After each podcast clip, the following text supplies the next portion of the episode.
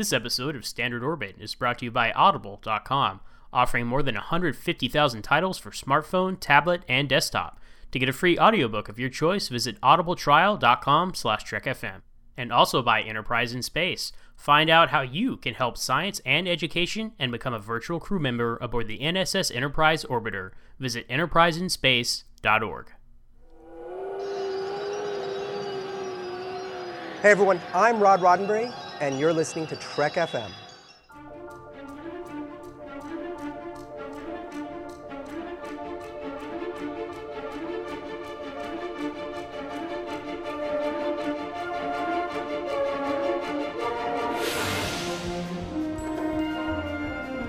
Risk is our business. It's like nothing we've dealt with before. By golly, Jim, I'm beginning to think I can cure a rainy day. I can't change the laws of physics.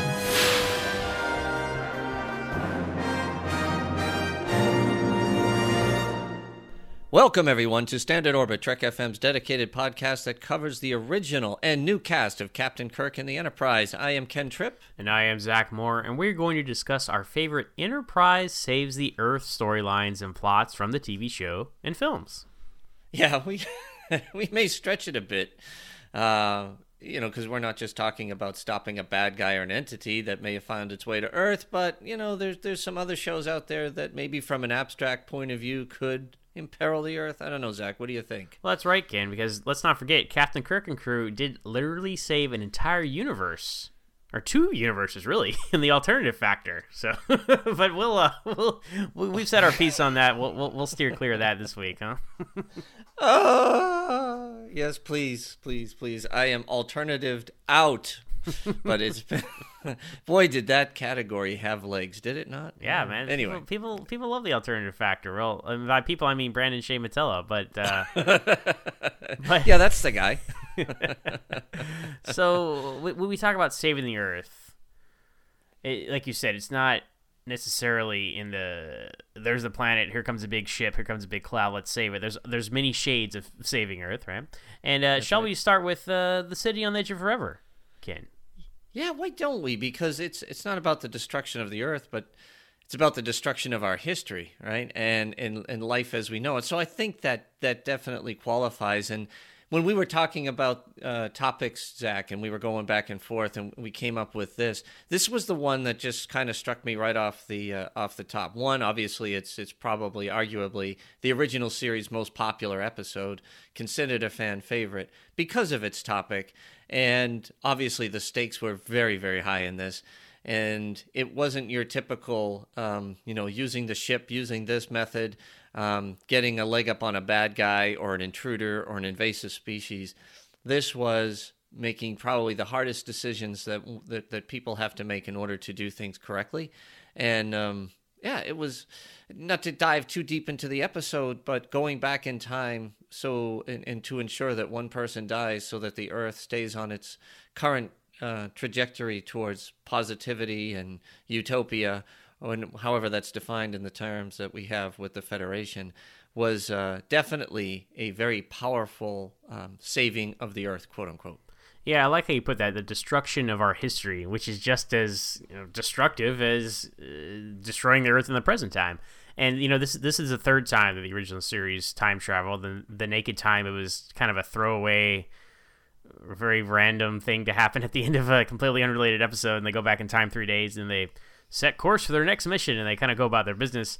But then uh, tomorrow's yesterday, they go back in time, and that's not really a destruction of our history in the same way as City on the Edge of Forever. Obviously, the Enterprise goes back, they beam up Captain Christopher, and they're like, "This guy's not important. We can keep him around." And they said, "Oh no, his son leads the first mission to Saturn." Now, had he not gone back to Earth and led the mission to Saturn, I don't think we would have had a Nazi-controlled, you know, Earth like we do in City on the Edge of That's Forever. right, that's I think yeah. the timeline would have found a way to correct itself at some point. But at the time, that was a big deal. That's only the second time they had time traveled. But here, on City Ed- on the Edge of Forever, this is no doubt there's a clear problem here that needs to be fixed, a fixed point in time. I love alternate history, right? Like what if Yeah. stories in history. There's so much you, you see even today, all the fiction. There's uh, 11/22/63 by Stephen King, the novel, and now the TV show.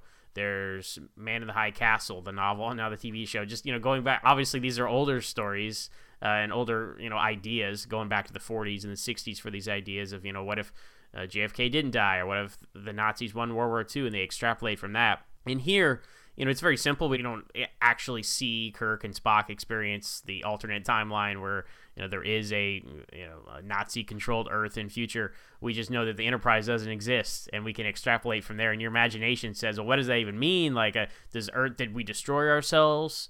Did the the Nazis not? Are they still in control on Earth? But is it are we very xenophobic and we didn't reach out and uh, explore space like we've been doing? And but ultimately, you know, the the greatest uh, lesson here is, you know, Star Trek is all about they're all about peace, and they, they're a humanitarian peacekeeping armada. As I always like to point poke fun at you, Atkin. Mm-hmm. But um, ultimately, they say, you know, Edith Keeler must die uh, because uh, they look in, you know, they look in their the tricorder, right? And uh, Kirk Kirk is obviously you know he he's he's always he's looking to save her right he's a little biased in, in, these in his analysis but that's what Spock is great Spock is not Spock always offers an objective opinion and Spock starts telling Kirk about this alternate timeline where she convinced the U.S. to stay out of World War II and he's like that's right peace was the way. And Spock's like she was right but at the wrong time. Right. And I think it's a very important message. It, it is. And it was it was a very powerful message. And you know it's funny because you talk about all the all the tv shows and and and what ifs and scenarios that could have changed earth history how many times in our own lives do we look back and say hmm if i went left instead of right what where i be where would i be now? Right? So it's a it's a common thought process i think and and it lends well in this story. And i think it lends well to many many other stories because i, I you know I, i'm i'm guessing that it's human nature. I don't dwell on things like that, but I, I it does pop into my head every once in a while. So I think that uh, you, you, know it's it's very relevant, uh, and and of course with uh, with today's world too, and, and, and all the all the conversations that I have, you know, out in Facebook land or whatever, people are always constantly asking, well, what if, what if? Well, you know what? Doesn't matter. Deal with it now, but it is an interesting thing to kind of look back on you know, is is again as um, as we were putting the list down, and we did reach out to the Babel conference to let them know what we were going to be discussing. Uh, I was I was pretty happy because the um, the you know we, we love to get the uh, the listener participation, but I also like to say, okay, can we can we come up with um, a pretty decent list, and then if there's anything uh, that could be added to it, you know, are there other things out there? And I I didn't have a particular order, so if it's all right with you, Zach, I think we'll just kind of come up with the um, the episodes that that you know we were going back and forth on. We weren't doing them in order unless you want to do it in chronological order. Maybe we can do that when we get to the movies more than the episodes. But I just want to kind of throw them out there. No, absolutely. I mean, th- th- that's the great thing about the original series. You can pretty much jump all around and doesn't affect the storyline, right? Because they're all very self-contained, uh, except for a few exceptions. So, so yeah, let's let's uh, let's jump around the timeline as we as we already have with City on the edge of forever. So the timeline's yeah. been corrected now. Now we can move forward. that's a good metaphor. I was, and that's the, that was the first one. I don't know why that was on my head, but the next one that, that popped in was uh, the Doomsday Machine, right? So obviously this um, this weapon, this this mammoth weapon, this planet-eating, killing weapon, um, wasn't in a direct path towards Earth that we knew at the time, but it, it took out a whole solar system, and there was nothing but rubble. Uh, the assumption was that it was going to be heading into even more densely populated areas of the Federation. So I extrapolated that to be Earth, to be part of that. And, you know, it, it is funny that the Federation, which is made up of, um, you know, hundreds of worlds and various levels of technology that they've gleaned from this, uh, when Earth is threatened, it's always the biggest deal. But anyway, uh, for Doomsday Machine, uh, you know, uh, the concept of it was great. Uh, here we have the whole Cold War scenario where two warring factions created the uh, mutually assured destruction device, so no one wins, which was the big talk when when Star Trek was made and through through me growing up through the Cold War. That's what you heard all the time: mutual assured destruction, and this was the the visual, realistic impact of what that means. Um, so it was it was a metaphor for for the Cold War, um, you know, nuclear arms race that we were having at the times, and you know, clearly stating no one wins. Yeah, I love in Star Trek where at the end of an episode they can always pull out that analogy, the perfect on the nose analogy, right? Because it's like Kirk and Spock walking on the bridge, like you know, in the 1960s when it's like, man, Kirk, you have some great recall, man. But who am I to talk? I can recall Star Trek episodes off the top of my head as well. So, but it really was topical at the time, as you said, Ken, because that that's basically like, look, uh, you know, as technology advances it advances, we're eventually going to destroy ourselves if we're not careful, and that's what happened to this society, right? I mean, that's, that's a classic sci-fi idea. You, you create this technology to win a war or defend yourself, and then it, it accomplishes its mission and then it just moves on to the next thing, but either through bad programming or through through who knows what the circumstances were about the Doomsday Machine, right? And I know that mm-hmm. there has been lots of uh, books and comic books and you know um, fan theories about where it came from and what its purpose was. Everybody loves to tie the Borg into everything, so there Peter David wrote a novel Vendetta about how uh, the Doomsday Machine was actually created to defeat the Borg, but uh, you know it's uh, it's just a metaphor for for, for exactly what was going on at the time. That's what Star Trek was great about, and a very gr- a great episode as well. Right, it has a great message, but much like City on the Edge of Forever, has a great message, but it's told so excellently. This is both these episodes are on the top ten of pretty much everybody's top ten favorite TOS episode list. Right? Oh, I think so. And uh, Commodore Decker, what a great, great character. Really was. I, I, loved everything about him. But so yeah, it was a great, uh, great episode all around. Okay, so that was Doomsday Machine. Uh, Balance of Terror we threw in there uh, for that could be a bit of a stretch if you think about it because there already had been a war with the Romulans, but there had not been a weapon uh, that that we had seen or that they had seen to this point that was so destructive that energy plasma weapon that took everything out of that ship, right? And um, obviously, if they did not destroy that ship and the Romulans were successful in their mission showing or demonstrating that the Federation had weakness and could not defend against them, uh, they would have been coming through the neutral zone with their cloaking devices with nothing but our motion sensors to track them and potentially get all the way to Earth and, and, and blow it to smithereens. So that's why Balance of Terror we have on this list. Yeah, Balance of Terror, it's, it's more of a stretch really because it's a stretch than these other ones because no one set a direct course for Earth as they as they will do as we move forward here. But you know, uh, if you extrapolate if what a total war with the Romulans would be, obviously, you know, if they want to conquer our territory, Earth is this, as you were saying, for some reason, Earth really is the center of the universe. You know, everybody makes a big deal about how Galileo disproved that Earth was the center of the universe, but apparently in the Star Trek universe, Earth really is the center. Uh, so yeah, if the Romulans are going to conquer your territory, they're going to go for your capital, right? That's that's tactics right there. They're going to take over Earth. They're going to take over Starfleet.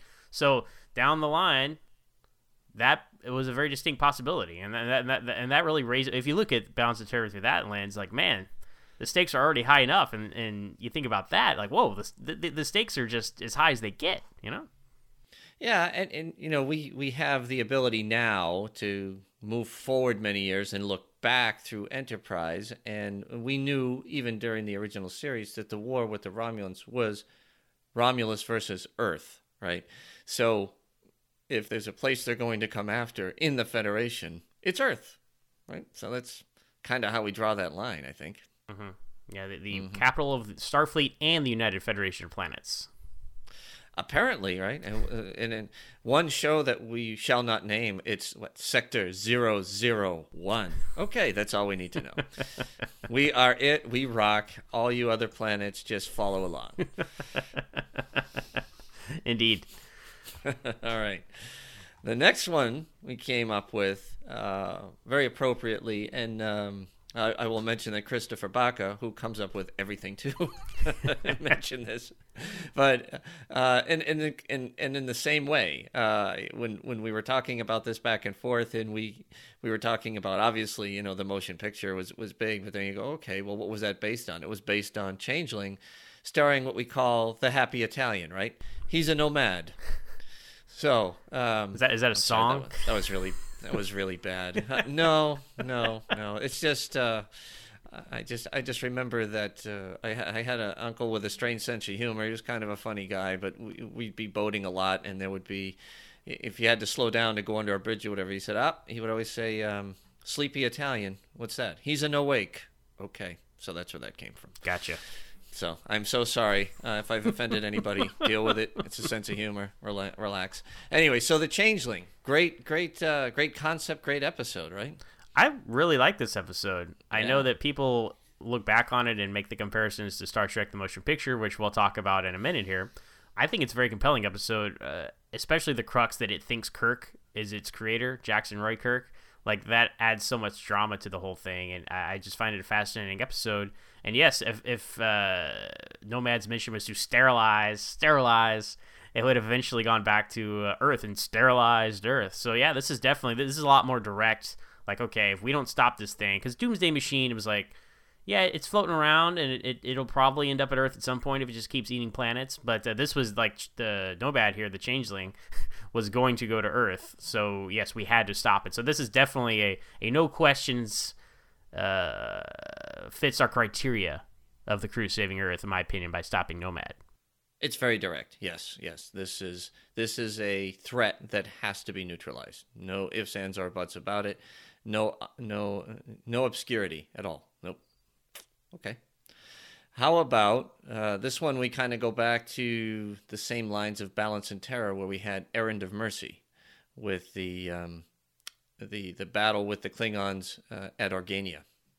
Yeah, I mean, again, extrapolating what Total War would be um, with the Klingon Empire, much like the Romulan Empire. If you know the Klingons were going to win the war, they would have you know taken over Earth, planted their flag at Starfleet headquarters, and and that's that's how war works, right? Again, if you extrapolate this, of course the Organians interfered, and the the, the war didn't get very far, you know.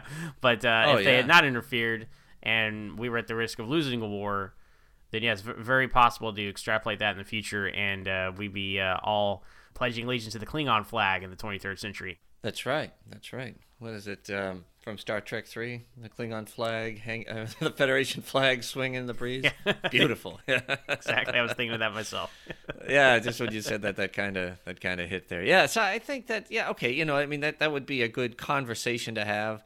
Obviously, it would be a an interesting campaign to see if if war was allowed, where it would end up.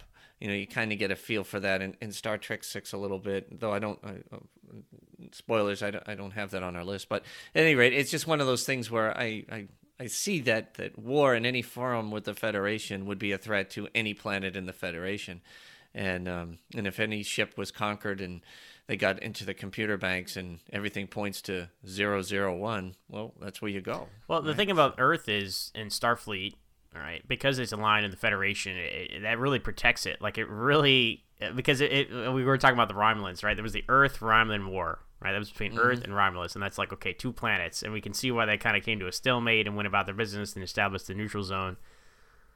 And you know, if the Klingons here, if they go to war with you know Earth or Starfleet or the Federation, right? The Federation mm-hmm. has to be so much bigger than the Klingon Empire, right? Because you, you think just over time they keep fighting and fighting and fighting. How how much resources does the Klingon Empire really have, right?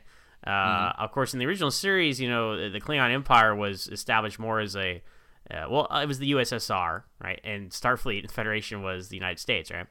Uh, Right. so it was more of an equal power. You know, it wasn't just the Klingon Empire it's Klingons. The Klingon Empire was, you know, we're an organization that is, you know, assimilating uh, planets, you know, and, and expanding its influence. So the Klingon Empire was not just Klingons versus all of the Federation planets and species. It was like here the Klingons have their planets and the Federation have their planets, and these two superpowers vying for control. And that's why you have episodes like Private Little War where they're like, this is a very crucial planet to the Federation. You know, the, obviously the communism and you know the first domino to fall and all that. Again, the '60s analogies, but the sci-fi uh, trappings of it. That makes a lot more sense now when you go further in the timeline, right? It just it seems to me they kind of lost that angle on the Klingons, and the Klingon Empire was just the Klingons, right? There wasn't there wasn't much else to it at that point. I mean, they talk about how they used to conquer planets and that thing, but you know, looking at it through the original series lens, I think the Federation and Klingons would have been a lot more equal. And hey, this is before Praxis exploded, right? So, so you, you don't Oh, really that's know. right. they, they have Yeah, plenty of before the resources at this Changer. point. So, yeah, so I, I think it's very possible the Klingons. I mean, if they're a lot more warrior driven, right? They, they live for battle, they live for war. Then they're a lot more motivated uh, on several fronts to, to win these battles, right? And the Federation, I mean, they- they're out there. They're not warships, right? They're explor- explorers. So uh, they're not really. I mean, obviously, we had a few captains who were a little more uh, uh, war hungry, you know, for, for action and battle and glory. uh, it's it's hard to say. You know, that, that that's a cool what if game we should talk about. if there was a Klingon war, what would happen, right?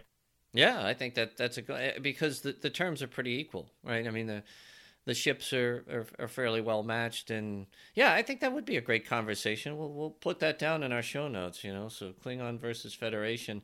I'm sure you know as a person who does not play and has played very limited amount of video games, I have to say. Um, I'm sure that there's there's a lot of um, games out there that have been designed so that uh, it becomes more strategic. You know, where things are are pretty even, uh, and you have to outsmart, you know, outlast, outwit, kind of like the, the was that the Survivor logo there. Anyway, so uh, you know, in order to win, and and I would think that that would be very similar with the Klingons because they're they're battle savvy, you know, and and the thing is, and I think this is where um, Star Trek plays off well, even though it's not.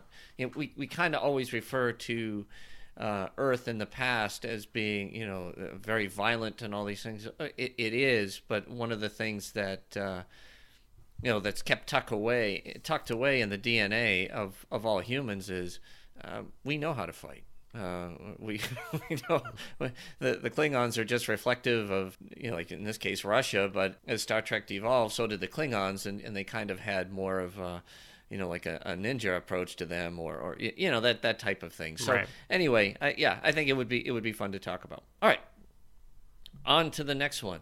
I like this one, uh, Assignment Earth. You, you like Uh, this one, huh?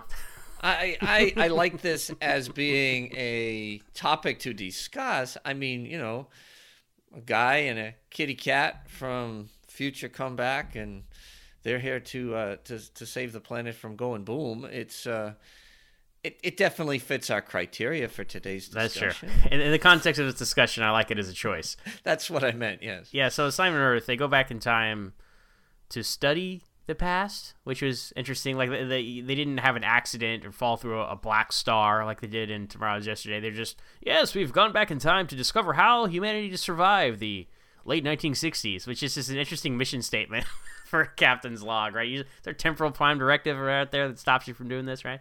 But uh, you know, some sometime we need to go back. I know in uh, Trials and Tribble-ations they they they mentioned the amount of times that Kirk violated the temporal prime directive. I want to I want to add those up sometime, but but that's beside the point. That's not our discussion today. So Assignment Earth, right? Uh, the whole the whole crux of it is Gary Seven comes on and. And that they think the, the Enterprise crew thinks he's interfering with things, but in fact he's saving history, right? So it's, it's based off these misunderstandings of what's going on, which just shows you that communication is the key. People, if you just stopped and talked about things, you would solve a lot of problems, right? Because they they they keep trying to you know uh, uh, interfere with each other's plans and it almost blows up big time but eventually they have to trust him that he's doing the right thing and history plays out as it should and i guess it's kind of a reveal at the end that the enterprise was always part of this history right i guess that's like a, oh Yep. wow you know it's, it's not really a twist more of a reveal Paradox. yeah predestination paradox right Yeah, yeah. So I yeah, I, I think we, we don't I don't know, know if we need to get too much further into it because that was essentially the the, the, the gist of it, and uh, it was obviously to um, to launch a new show, and so it, a pilot right or a pre-pilot I guess. a kind back, backdoor pilot is the term they use in the industry yes A backdoor pilot. Okay. Anyway, so that would be um yeah that would be assignment Earth. So we'll. I, I, I that would have been cool. It's like he's like an American Doctor Who, right? I mean, he's even got the sonic screwdriver, basically. So that would have been a cool show in the '60s. It could have lasted a couple seasons, right? I, I guess so. You know, I, I thought the the cast would have been interesting, right? I, I mean, Teri Garr, uh, you know, it's it, she's uh, she did pretty well. She got more and more popular in the in the seventies and eighties as time went on. I think she the most not, notable. Um, uh, you know of, of the cast and crew and i when i do see it and i see her in that episode or whatever i always thought she had kind of a quirky part you know and, and, and she, she was kind of cute and funny and yeah it was it was it was what it was, but I don't. It, it's hard to say. Okay, this is just a Star Trek episode. It was definitely something that they had to really work hard to manufacture the reason why they were there, um, and were able to introduce it. But I do like the way they intercepted him. I thought that was kind of cool. Yeah. You know, But you know, but so it counts as saving Earth, even though they really didn't do anything. they just kind of observed history, right? If anything, well, they, they almost, were part of it, though. They wound up being part of it, right? They probably, well, in many ways, they interfered with the saving of Earth. Right? they? Yeah. that's what I'm saying. Like they they they, they, they save the day despite themselves. That's a fair point. That's a fair point. That might be the one and only Star Trek episode in all of the Star Treks where uh, we almost, uh, the the good guys almost accidentally destroyed. Right? When you think about it, huh? That would be another thing to look at. Uh, you know, but we'd have to uh, get our friends on the other podcast to kind of think that through. right. For sure. So uh, the next one that that's on the list, I okay, I have to make a full a full um, confession here. I didn't have this one originally. it was, and it's so damn obvious. Uh, this one is uh, the immunity syndrome. And uh, it was one of those things. Not long before we were recording, um, did did that pop up um, with uh, Christopher Query? I was, I was like, damn, how the heck did we miss that? I mean, you know, everybody came in, uh, whether it was Craig or Trey or John. Um, you know, Tim Hands had a few. It, we, I think we captured most of them in our notes before before we went on. But it's it's always kind of fun to see where people were coming up with. But Christopher, nice save because. Um, you know, we, we, we would have been hitting hard. It's like, how did you idiots forget that one? Well, I'll say idiot because Zach, you're you're not an idiot, but um, Well, thank you, I've Ken. I appreciate that. eh, that yeah, you're welcome. Because yeah, I you know I hear that two or three times a day uh, before I leave the house. So, um, at any rate, so so nice save on the immunity sy- syndrome. And you know what? What a gr- I I really really like this episode too. I I, I like the idea of a a disease or a um, you know a single cell um, coming in and consuming all, and it's just uh, you know it. it it's science fiction at its best. I thought it was one of um, one of the more clever Star Trek episodes. Uh, great bottles, great bottle show. I thought.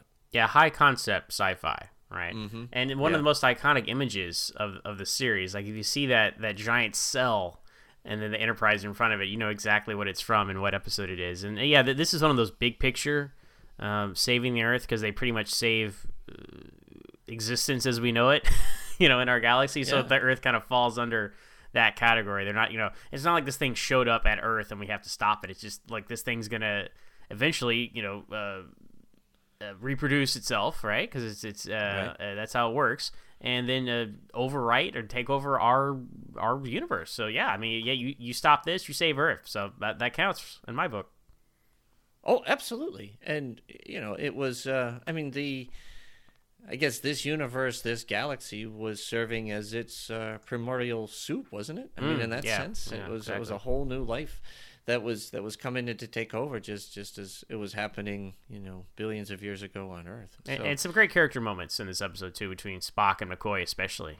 Well, Spock's reaction when the um, was it the Intrepid? trying to remember if I Oh right yeah, the, the Vulcan ship, right? Yeah, yeah, Well, of course.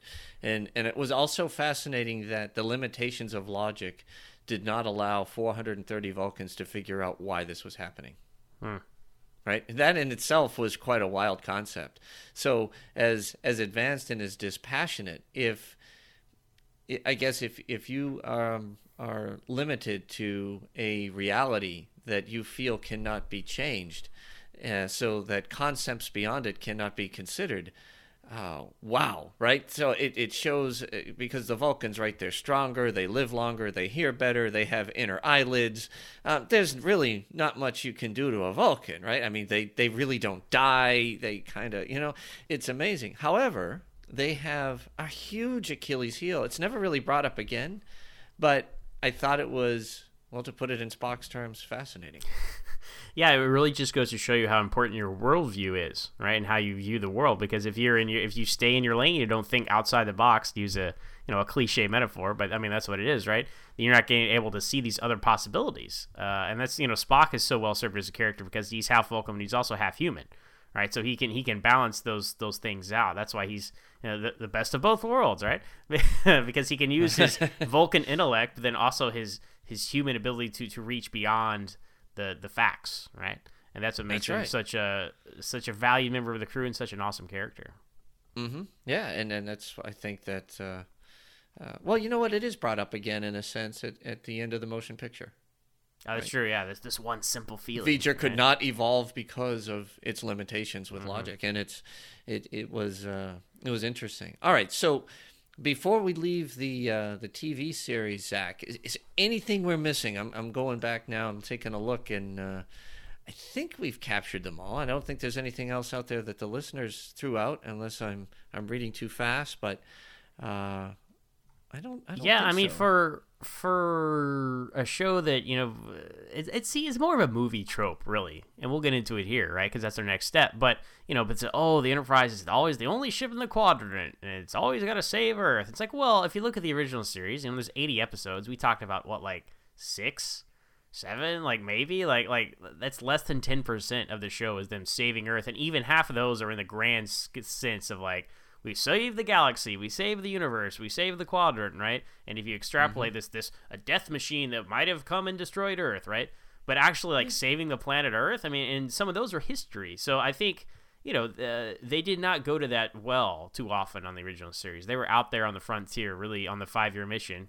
Uh, later shows, obviously, they're going back to Earth on a more regular basis, but uh, for for various reasons, right? But uh, Yeah. the original series, we never actually, you know, in the original series proper, we never got to see 23rd century Earth, which, uh, you know, lots of reasons why, story reasons, budgetary reasons, and we never got to see it. So the Enterprise never got to go to its present day Earth and save any threats from there. They always ended up going in the past to save it. It's interesting, you know, when, when you really start to break down and examine these these tropes, right? Because people has their everybody has their ideas of like, oh yeah, Captain Kirk, he's a womanizer, he's sleeping with green women, he's doing this, he's doing that. It's like actually, there's no episode where that happens. You know? No, there Uh, isn't. You're so- absolutely right. Anyway. Yeah. Yeah. Well, he comes close, but then she's about to stab him, right? Yeah, well, that's that's how it works, Ken. So yeah. So there's there's a warning out there: stay away from green women. Uh, anyway, I don't know where I'm going with this stuff. It must be early in the morning when we're recording this, huh, Zach? Only one cup of coffee, and we're rocking and rolling through this bad boy. so anyway, I, you know, just just a, a quick call out to Trey Womack, uh, Greg Malumbi, Christopher Baca, uh, Tim Hands, um, John Thomas Downing uh, Nicholas Anastasio and Christopher Query uh, for throwing their, their two cents in. Uh, very important two cents. Suzanne, we're gonna we're gonna come back to you, Suzanne Williamson, in a minute as we go through the rest of these films. I'm sorry, as we go through the films. So let let's start off with um, unquestionably, undeniably, um, the best uh, Star Trek movie in history, uh, Star Trek: The Motion Picture. As many people now go, what the hell is he saying? Anyway, so um, I think something's going wrong with our history, Ken. is that right? You know, some, something could have happened. All right. For at least 20 of us out there. Yeah. So Star Trek the motion picture. What a um this this was obviously the first movie, the first epic um blockbuster type uh approach to Star Trek and and they did it big and so they wanted a lot at stake. And just like they they kind of pulled it off with the Changeling, Earth probe goes out there gets um, gets lost in what they used to call a black hole. I don't know what they call it then, other than because I've heard them say black hole. But anyway, so it goes through what they used to call a black hole, emerges somewhere on the other side of the galaxy, machine world. Uh, rebuilds this planet, and now it's going to search for its creator, which it feels should be in its own image, and uh, that is going right towards um, Earth. Huge machine, and they actually do deploy um, weapons uh, in orbit around the Earth that would annihilate the entire surface of the planet.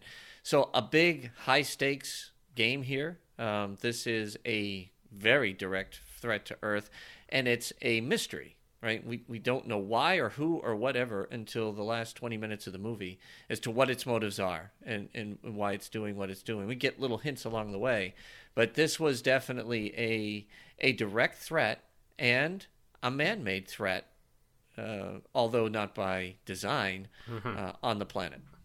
Yeah, I mean, again, it's the it's the classic AI that does what you're not expecting it to do. We are we are the architects of our own destruction inadvertently, but still. You mentioned the black hole, and I in the Star Trek, uh, I mean, they're using this 1960s logic, and I, you know, I, I applaud them for sticking with it, even though you know scientific studies have shown that if you, well, I guess haven't proven without a doubt, because I guess we never know, but when you go in a black hole, it's nothingness. It rips you apart, right? It is, it's not a portal to somewhere else. It's not a wormhole, right? It's not. It's not like that. There's a difference between a black hole and a wormhole, and even in Tomorrow's Yesterday, they call it a black star. So I mean, they have that. The Enterprise. That's how the Enterprise went back in time there. And Star Trek 09, Spock and Nero go through a black hole created to stop the supernova. So my point here is that you know this has always been my theory. You think about how how could Voyager, the Voyager Six, right, assimilated all this information over what 300 years? Like, in my opinion, I think I think the black hole sent it back in time like a really long time right? That's just my fan theory about Star Trek: The Motion Picture, right? It goes back in time okay. a really long time, goes across the galaxy, and it amasses all this stuff, right? And that's how it's so massive by the time it comes back to Earth. So that's just a little fan theory from me to you guys. So let me know what you think about that. But anyway, definitely, definitely a threat to Earth. Like this might be the biggest threat to Earth because, uh, as, as you said, Ken, those those devices that V'Ger deploys, like that could d- level the planet, right? I mean, any kind of invading fleet or whatever, like they're going to attack Earth and know, we, we see it in Deep Space Nine when the Breen attacks San Francisco, right? You're going to attack little pockets, right? But you're going to just devastate the entire planet. I don't think anybody, any conquering force is going to do that, right? They want to take over the planet. They don't want to just annihilate it entirely. So this this feature would have been the most destructive, uh, or, or you know, we'll, we'll see when we get to Star Trek Four, I guess, but the most destructive force that the Enterprise comes across, and fortunately, they uh, they saved the day, right? Of course they do. It's it's Kirk. It's what they. It's do. Kirk talking to a artificial intelligence. Of course he's going to win. of course he's going to win, and there's no doubt about it. it it's just yeah yeah. Anyway, uh, I, I like your theory about the time. I would I would say in my in my head, what happens is as you accumulate knowledge and your technology grows, the ability to solve for equations or to scan further out also exponentially increases in over 300 years, um, when you're starting from a pretty high point in technology and you're only um, expediting, I guess, that, that, that, that ability to collect data, you know, millions and millions and times faster and faster and faster, day after day after day, theoretically you could get your arms around what's going on. I know they what did they say the universe or the galaxy? I, you know, I kind of yeah. Spock's I, like the whole galaxy's in here. It's like really yeah yeah whole galaxy. So you know maybe, but at any rate, it, it doesn't matter. Its its concept was huge and it's beyond I think. Uh, uh, us really to to even imagine that. I mean, you know, we the concept of even traveling to uh, to Jupiter right now is, is unbelievable. So yeah, it's uh, it's it, it definitely was was a real threat, and um, and you know, for me, a, a great plot line, and I know it gets comparisons a lot to to the Changeling looking for its creator and all that stuff and it should. Uh, there's there's definitely some parallels there, but uh, scale, scope, um, everything else about it uh, very different. But um, and ultimately, this this one made sense. A lot of times, Earth is in jeopardy, right? You're like, okay, well, that's contrived. Why would they come after Earth? We, we've talked about that on, uh, across the franchise, really. But this one, of course, yeah, Voyager, V'Ger, right, is from Earth. So it's returning to its home base to meet with its creator. And that once that mystery is revealed, it all makes sense why it's headed this way. It's not just some oh, Earth is in the way of this cloud. We got to stop it. Like, no, it's coming here with an objective, with a purpose. Yeah, that's right, and and its and its purpose was good. It, mm-hmm. it and originally, it, you know, it was it wanted to share everything it learned, and uh, and its its inability to jump beyond logic and in its dispassion, in its dispassionate, very binary thought process, you have stifled the creator, right? Um, so bye bye bye you go away and we'll find the creator. Um, you know pretty big leap for something as sophisticated as it was but again that's your worldview that's what happened so. All right.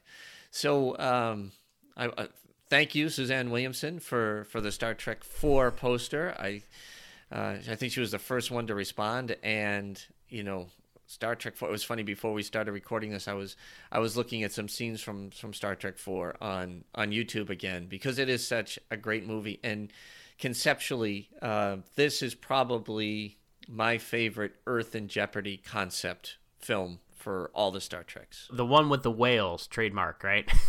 the one with the whales. I loved how we were the talking about favorite movies, and I believe it was Suzanne that, who who called it that like it's like, hey everybody, list your favorite Star Trek movies, and this one was the top of her list, and it said the one with the whales, trademark. I, whales. I, really like that because you know when you say that when you're in like the real world, so to speak, right, and you're just talking to people about Star Trek, yeah, you know, the one with the whales. I like that one. Right? That's that's what people refer to it as. But yeah, this is again man man being the architect of his own destruction more more directly, right? Because he created you know obviously we created the Voyager probe to go out there and assimilate all knowledge. We had no idea that it would get you know something the wires would get crossed somewhere along the way and it would come back and and feel that we were the infestation. The carbon units were the problem, right? But right. Uh, with Star Trek Four, like this is just you know greedy capitalist man censored you know whatever you want to call it right whatever category you want to put that stuff in profit was being made off of killing whales right so we didn't care about like hey these are animals and they're part of our ecosystem and you know and they're intelligent so maybe maybe we should just slaughtered them because we can make money right that's there's a thought right but you know it, it got out of control and and the whales went extinct you know in the 23rd century of star trek they're all gone guess what whales are here before you, and they were talking to aliens. The aliens are back. They want to talk to their friends, the whales. They're gone.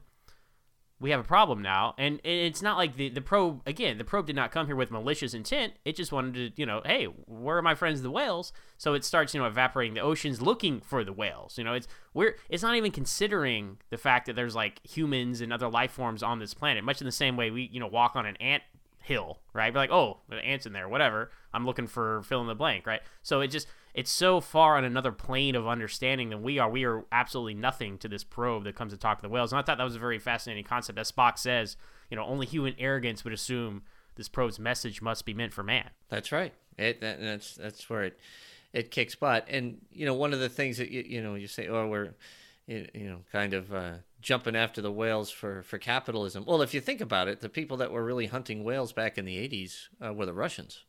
it was uh, just ironically it wasn't the capitalists because it was outlawed uh, you know uh, by, by the United States and most of the countries. I think I think Japan and Russia were the were the last remaining two and I don't remember if Japan specifically was hunting uh, humpback whales back then.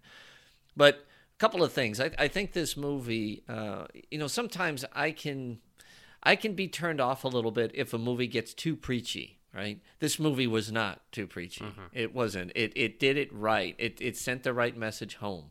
And and in this case, the storyline was perfect. It was unique. Uh, we've had uh, zillions of monster movies where you know um, radiation or whatever turns bunny rabbits into killer giants and Godzilla, you know, and and in this case it was it was man killing the giants, um, the the benign um, giants that caused our own destruction if it wasn't for, for time travel. Right? I mean, we it was it was um, very short sighted thinking, and I thought it was a brilliant movie. And it's obvious it's it's many times an understated or forgotten Star Trek film, even though commercially speaking, in total dollars, it was the most successful of all the movies until the Kelvin timeline films. Right. I think the motion picture might have made more money um, overall uh, when you, uh, you know, uh, in real dollar value. Star Trek Four was the biggest commercial success they had, especially domestically, and uh, it it was it was just a great movie. And one of the things that was interesting too. Uh, Zach, is that there was a, a, commercial for Pacific Life not that long ago that specifically talks to how the humpback whales have rebounded, right?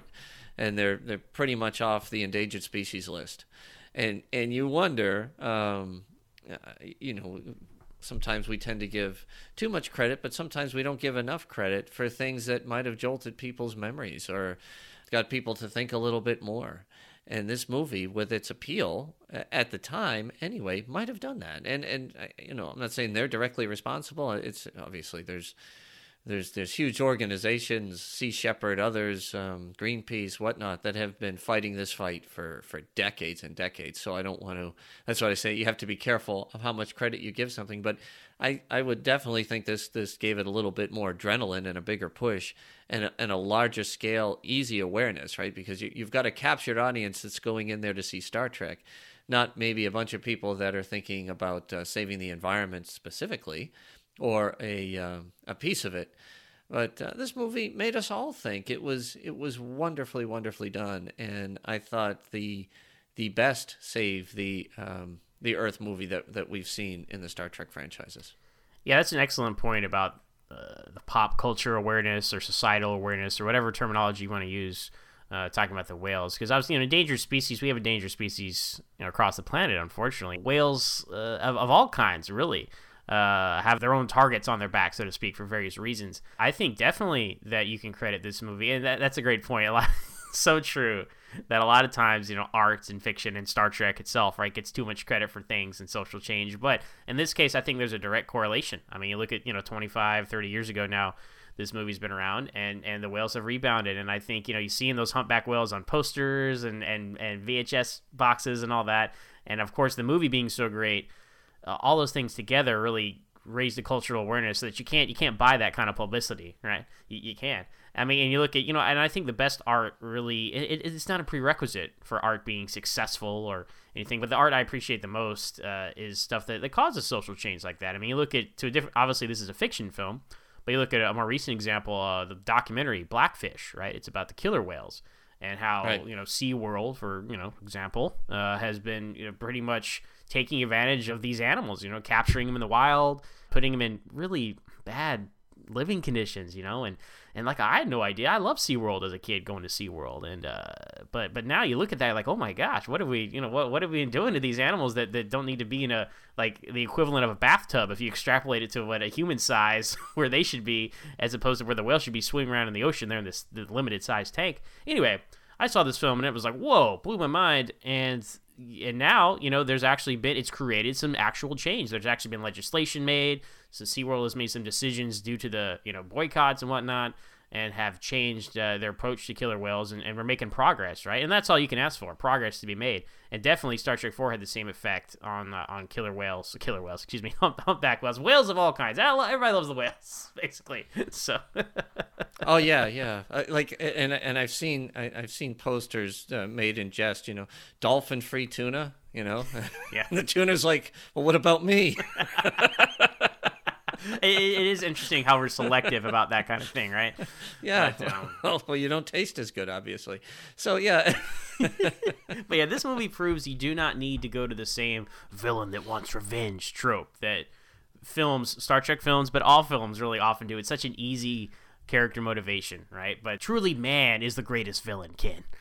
Right, but you know what? They don't they don't have to hit you over the head with a club, right? You you mm. can go into this movie, you have fun with this movie because it's you know again uh, sorry to use this this this term, but you know, fish out of water story, uh, but appropriate. I know they're mammals. Before I get notes, but yeah. Anyway, um, it it really is a a fun uh, film uh, that has a great message, so you can have a good time, and you can come away thinking about something that's that's very important, and and and it spawns action. But at the same, like I said, you know, you don't have to you go into to some of those uh, other movies and it's just like oh you know?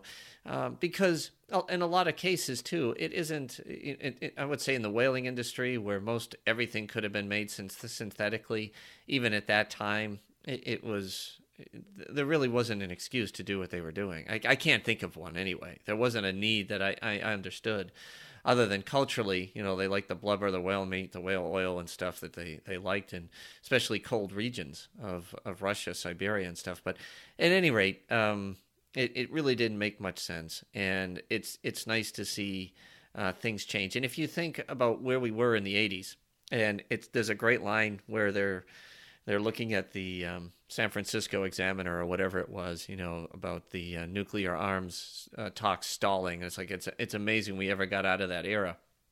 Well, within three years, four years, we were out of that era.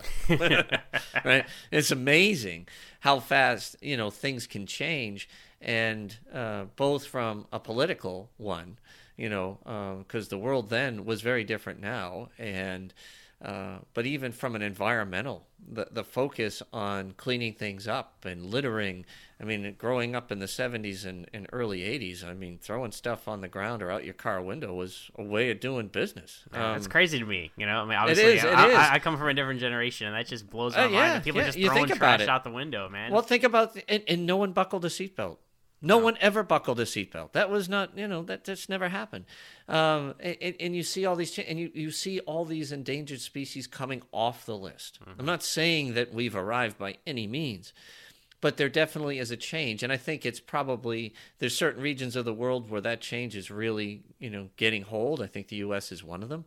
And then there's, there's, there's many other regions where it really isn't, you know, that the, uh, the land is there. You know, you know, we talk about the destruction of the rainforest, things along those even that's slowed, but it hasn't stopped. So people are focused and change is happening and we are i think quote unquote evolving to a to understanding that uh, it's not just us on earth and this was really when this came out in 1986 whether it's by design or by accident it doesn't matter a lot of thought change really started to occur along those timelines and uh, we're seeing some really positive results because of that have we arrived heck no but are we going in a much better direction than when we were absolutely and uh, I was there, so I know. So there, there we go. Right? Because I'm old. I, I was not there, but uh, I uh, I know we spent a lot of time on this particular uh, subject here, Ken. And, uh, we never know where these conversations are going to lead us. That's why I love having these conversations with you. And it's fun. Uh, it, it, yeah, because Star Trek, you know, it, it creates, it can create like personal change, right? Because you see something that, that that you relates to you personally in your personal life, like, oh yeah, you know what that is right, right? So you have that category. Then you have your technological change because it, you know, inspires people like, you know what? I want a handheld walkie-talkie device that I can use over long distances to talk to anyone. And someone invents the cell phone, right? Mm-hmm. And then you know you have your I don't know what you call it, like societal change, right? And that's what this is, right? Endangered species, that kind of thing, raising awareness. So there's so many categories you can approach, right? And then of course you have the like what if I was sent back in time and fell in love with someone who had to die? Right, that's your, that's your pure sci-fi, you know, mind exercise strategy that you're never a situation you're never gonna find yourself in, right? But those are those are like the pillars of the of, of the drama of Star Trek, and and this is the you know the societal social change one that you can actually extrapolate in the real world right now, right? That's one that is not as common, and that's why it's such a big deal that this movie was in that category. So, hey, great conversation on this one. I, I enjoyed this. So, the last one we have uh, for the original cast and crew, but a rebooted cast and crew, mm. is Star Trek, uh, the 2009 movie reboot, where dun dun dun, we have one big, huge, badass ship called the Narada that uh, not only does it uh, threaten Earth, but actually is successful in destroying Vulcan in a um, in a revenge um, I guess drawn. I don't even know how you'd word it, but I, I guess the, the, the whole the whole movie, the the whole the whole concept of this film is is is one that we've seen a long time, a lot of times in movies. You know, evil bad guy wants revenge, um, going to take it out on everybody type thing. I would just say this: it was executed and done very, very well. Is I really enjoyed the movie, and I thought it was a very unique way of destroying a planet, kind of the inside out type mm-hmm. of deal with um, uh, proto red matter. Excuse me. Yeah, proto matter is wrong. Wrong movie. yeah, yeah, I almost said proto matter. Sorry, red matter. Yeah, proto matter was what destroyed uh, Genesis. Anyway, uh, you see, I'm, I'm with it. I'm with it. I just want. Oh, anyways, so yes, uh, and and once again, you know, you have a. Um, a, a, lot of tension built up into this because you, you, you can see what this thing does and that it annihilates a planet of billions and it's going to do it to Earth. Um, because Vulcan was obviously the number two important planet in in the Federation, mm-hmm. um, and and now it's heading towards uh, 001. and it is um, it is an intense, action filled very different flavor. I mean, just talking when, when you jump from a movie like Star Trek 4 The Voyage Home to Star Trek 09, I mean, obviously this was an origin story that had to have a uh, an immense threat thrown in there to to pull this team together and they they picked about as big a one as they could come up with. But original in terms of method, I'll put it that way but that shows you the many flavors of Star Trek, right? You can have in the right. same movie franchise, you can have a movie like Star Trek 4 The Voyage Home and Star Trek 09, right? And they and it all fits and there's that connective tissue that ties them all together. And that's that's what's great about Star Trek and I'm glad that we can have these different uh, approaches to it. Now, yes, the villain plot is a little cliche, right? It, it really gets that way, especially if you look at the greater whole of the Star Trek movies, all 13 of them now. Uh, right? Yeah. There's 13. kind of lose track when once once they stop putting the Roman numerals after them. It's hard to hard to keep track of how many there were. This is, as you said, a very interesting way. It's not it's not a Death Star like a giant laser that's going to destroy the Earth. It's a just a little drop of red matter, right? Laser. Ken's doing the Ken's doing the the Doctor Evil fingers here, but um, it's just a little drop of, of red matter, right? And it's going to implode your entire planet. That's a scary concept to know that like just a little bit of this destructive material could destroy an entire planet. And we had just seen it in Vulcan, right? Now, were they going to destroy Earth? No, of course not. In all these films and TV shows, we knew we knew the Enterprise was going to save the day. But having just seen Vulcan get destroyed, the, the threat felt a lot more real this time. You know, they they, they pulled it off. Um, uh, great uh, Kirk Spock moments in, in rescuing Pike and getting mm-hmm. into the ship and and getting the jellyfish. This is such an awful name, but that's I know that's not its name, but that's anyway. I guess they couldn't come up with another concept. But anyway, uh, yeah, they they did it right in this movie. I thought it was it was big, it was epic, it was quite the spectacle, it was creative and um, and and in its tone, you know, it it moved. It was definitely a Star Trek like we had never seen before. Uh, it it changed some paradigms. Um, you know, its pacing was was through the roof, but obviously big, big, big, and I mean big, menacing threat. That was a big ship. Was it the perfect film? By no means, no. But I I really enjoyed it. I thought it was a a nice kickoff and this is one of the benefits of doing this show, right, Zach? Is you know we get we get the benefit of of playing in in the whole Captain Kirk um, playground. Just a final thought here on 09.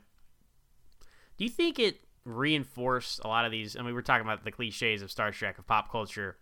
I feel like this movie, and I love it as well, but I feel like the the choice to have them like Earth is at risk and Enterprise must save Earth again in this movie might reinforce that thought that oh every Star Trek movie they got to save Earth. It's the only ship. You know what I'm saying? I do. I but I think it was very deliberate, Zach. I think they wanted people to feel like we are changing the look of Star Trek, but we're not changing Star Trek that dramatically. And what I mean by that is they they kind of went overboard with it, I guess, right? Because everything was was you know mega size. Mm-hmm. The ships were bigger. The the the cast was was more action oriented. Things along those lines. However, um, it was still espousing the Federation. It was still espousing uh, a lot of things about Kirk. They played on the the womanizer thing maybe too much. Mm-hmm. I guess um, I agree with or, that. you know, and and him not following orders. It's like that does not define his career. Um, a movie here and an episode there, yeah, you know, he takes a stand and, and changes things and he does things on his own. But he really wasn't a rogue captain. Uh, you kind of get the feel for that. And they of course corrected that definitely as the films have continued in the Kelvin timeline. But especially here, I, I do feel like they played in those cliches, as you're saying, a little too much with him. So. Yeah, they did. They did, and, and I think, but like I said, I think that was very deliberate to get us back into saying yes, this is Star Trek, and they just took it. You know, they wanted everything big, better, faster, more epic, more spectacle, uh, and they did it right. Um, and, and that's thing, and and to this day, you know, and I, we talk about all all our original series episodes. We talk about our original series movies. Um, I I still have a tough time coming up with a better scene than Kirk's birth. I really I'm do. Same here, man. Right? That's that. I've I said it many times. That very well may be my favorite scene in Star Trek. I, how do you top that? Uh, I mean, the, the, you have the action, the spectacle in the background. You have the most beautiful music. It was, um, it was incredible. And and George Kirk's death was, uh, you know, admirable and sad. And what a way to kick off a movie. Right. I mean, it was it was an epic beginning. So yeah, was it perfect? By no means. Did did it have me excited for um, a new round of more modern, um, aesthetic looking Star Trek? Absolutely. Uh, is does this this does this give people that are traditionalists absolute fits? It absolutely does. I can understand it, um, but you know the the one the, you know we, one of the things that I that I really like working with you and, and, and all of our friends on the Babel conference is you know what you don't see outside of, what we do inside we don't we, we see on the outside all the, all the time. I'm not wording this correctly but you know you don't hear people saying you're wrong or these movies are the crap or whatever. I mean you know i think a lot of movies will... are the crap. I love that. Yeah and, and the the spelled incorrectly be T. Yeah, yeah, you know what I mean, though. But they'll go, "Oh, you're wrong," or "You're not a fan," or "You're not this," and it's like, don't tell me what I am or not. I mm-hmm. respect your opinion. If you don't like it, okay, fine. Mm-hmm. We move on. I still like you. you know, no big deal. Um, you know, kind of like the visceral uh, experiences you have. But I, for one, love Star Trek in all its incarnations, and just like the original series episodes, just like all the other series that we've had. We have some that that kick ass and take names, and we have others go. Yeah, yeah, that's a Star Trek. Yeah, sorry about that. Yeah, yeah, you know, just just didn't work out the way we had hoped, and we just kind of go, yeah, they they they really goofed up on that, and and I don't care what era or what series you like, you have winners and you have losers. That's just the way it goes. Yeah, and you know, ultimately, part of our inspiration in this conversation was, you know, let, let, there's a trope that the, the Enterprise is always saving Earth, and let's examine that. Let's really look at how many times, like, let's go down the list and see how many times they really did it. Very small percentage, right? Very small Yes. percentage of the original series, and you know, that's that just again that just shows you there's so many stories you can tell in Star Trek. You don't always have to go save Earth, right? Uh, even by proxy, right? And half of the ones that aren't on our list are by proxy. I mean, some other uh, suggestions that people on the Babel conference had had is like, oh, what about Star Trek Three? And like, well, yeah, there was the Genesis device, but no one really had it other than you know Khan in Star Trek Two, and he wasn't going to go destroy Earth with it, right? So I mean, that doesn't really, even if you extrapolate that, that doesn't really fit our, our criteria. And then yes, at the end of Star Trek Six, they do save civilization as we know it, and they're not going to prosecute, as Greg Mulvey points out. But you know, I, uh, there was a conspiracy going on with the Klingons and the Federation. So would they have was was Earth truly in jeopardy then? I don't know. Maybe our way of life would have been in jeopardy, but I don't know. That, that's that's a much deeper, different kind of approach to saving Earth than we're talking about in this conversation. Yeah, I think a good um, parallel to that is where the uh, the U.S. Russian re- relations are today. Star Trek Six is we want to keep things the same. We don't want to be best friends, best buddies, uh, or move along to you know what eventually happened in, into the next generation, which is all well and good.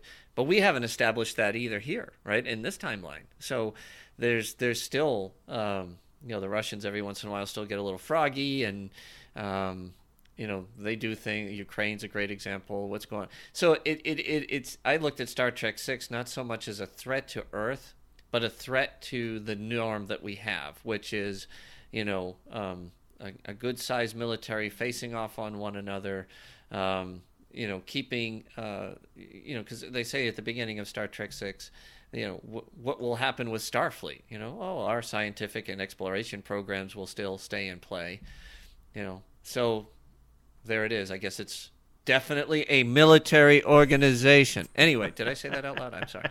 Um, because they didn't say, "Oh, now we can we can just uh, uh, we can stop with our military program and really increase our exploration program." Sorry, Richard. I just had to have fun with that. But at any rate, that, that that's that's kind of how I see that. So I'm aligned with you. I, I really don't think it's a fit for for this discussion, but that's because it's just our discussion. How you want to discuss it and talk it through. If you have a difference of opinion, let's uh, uh, a difference of opinion. Let's hear it. You know, write it up. Um, I'd, I'd be very very curious to see other points of view on this. Absolutely, Ken. Yeah, I look forward to, to hearing about all the things we missed, as well as you guys' thoughts on our thoughts here. Uh, and the other thing you should write up while you're at it is an iTunes review, iTunes review for us on iTunes, uh, because we have our giveaway of Star Trek: The Next Generation season one on Blu-ray. It all makes sense in context, guys. Listen back a few episodes, you'll know why we're giving away. Next Generation Season 1 on Blu ray. But uh, for anyone who leaves us an iTunes review uh, before December 15th, you'll be entered in a contest. We'll draw your name. We will send you this Blu-ray via, you know, a nice Christmas present for anybody out there who wants to leave us a review. Please let us know uh, what your thoughts on the show. Any star rating will do. So uh, we look forward to you guys uh, going to iTunes and leaving us a review there before December 15th. Well, saving the Earth isn't the only thing we've been talking about this week on Trek FM. Here's a look at some things you might have missed elsewhere on the network. Previously on Trek.fm, Standard Orbit. The crash of the um, of, of the Bird of bird, prey. of prey into San Francisco Harbor. Mm, you know, look, There, it's heading they for the are. bridge. those are those are great shorthand. scenes. Yeah. Oh yeah. Yeah. You don't know what they're looking at or, or what's going on, but anyway. Stage 9, a podcast about the people who make Star Trek. we had many Ferengi, and they were all quite different. Nog and Rom and Brunt and Quark and the Grand Nagus and Moogie. They all had very different voices, very different worldviews. They were all characters in their own right, but they all fit into that culture. Saturday Morning Trek. When she did the psychic girl, Yes. like that one where I was just like, really, Nichelle? Yeah. Like that that is the direction that you want to go? Like, they are putting a a device in the warp control room. Oh no! Like I was just, oh man, but you could tell it was Nichelle. And I was I was I was laughing so hard at that. It was so much fun. And that's what else is happening on Trek.fm.